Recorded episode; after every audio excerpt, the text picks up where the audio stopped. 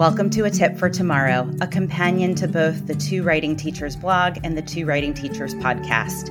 We share one tip that you can try out in your writing workshop as soon as tomorrow. I'm Stacey Shubitz and I'm hosting today's tip for tomorrow. I've noticed something when I sit in classrooms and watch teachers confer with kids. Sometimes they forget to compliment a child during a writing conference. They go straight from investigating what the writer is working on to instruction.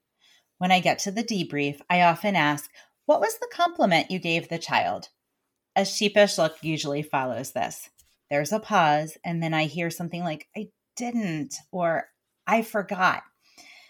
Listen, it's easy to forget to compliment a student writer when you have a limited time to confer during independent writing time. I get it. I've been there because I've taught classes with as many as 32 students.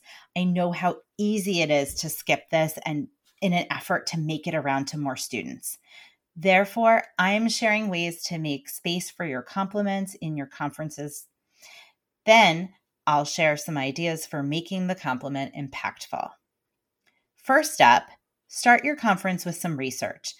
Ask open ended questions and tour through the child's writing folder or writer's notebook. Figure out what the child's intentions and plans for their writing are. Once you've better understood what the child is working on as a writer, it's time to search for strategies the child has already used. That's going to be your compliment, and this will help you build on their strengths.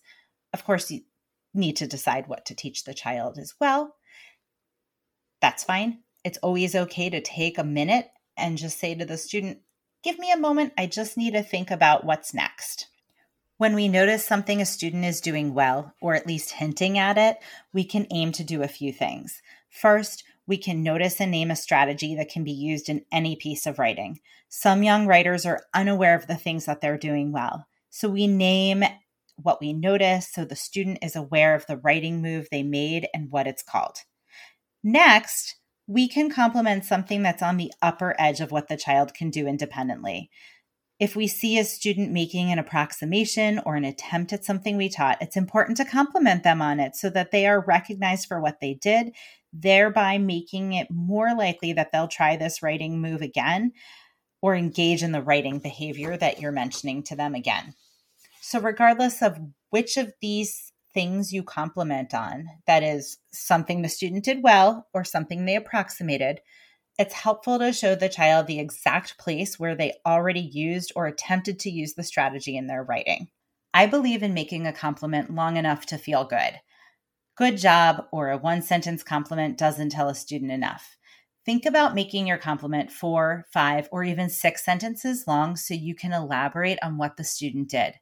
Not only does this turn the compliment into a bit of teaching, but it also makes for a more skilled and confident writer one who is ready to listen to whatever it is you're going to teach them in the second half of the writing conference.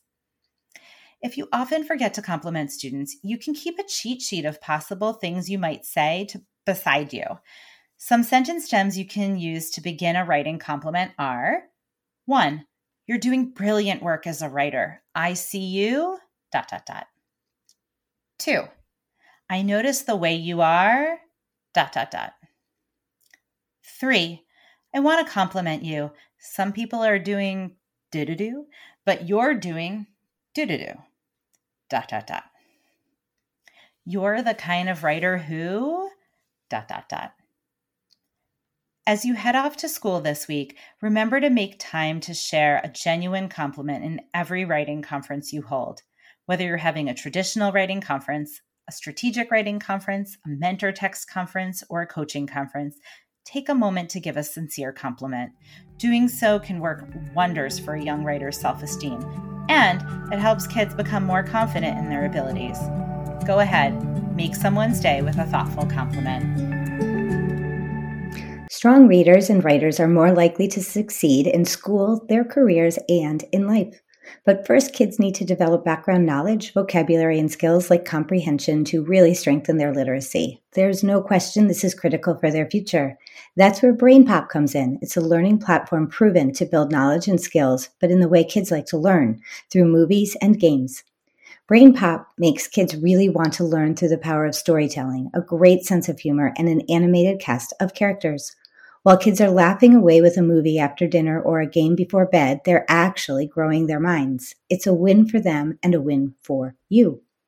BrainPop is proven to help students succeed too. Just ask a teacher. They've been using it in school for over 24 years because it's backed by research and they've seen how much students can accomplish when learning feels fun. Now, the same team has made this award winning platform easy to plug into your family's routine at home. Preparing your kids for a lifetime of achievement starts when you press play. You can try it free for two weeks and take 15% off your first month or year of membership. Just use our code TWTPOD15. This offer applies to BrainPop family or homeschool and new subscribers only. Thank you for listening to the Two Writing Teachers podcast. Check out the show notes for links to the items we mentioned in this episode, as well as ways to connect with us. For more about the teaching of writing, head over to the Two Writing Teachers blog at twowritingteachers.org. If you liked what you heard today, please share it with your friends and colleagues, post about it on social media, like, subscribe, and leave us ratings and reviews. Our music is by Lemon Music Studio. If you'd like to connect with us, email us at contact at twowritingteachers.org. Thanks again for listening. Let's teach, learn, and write on together.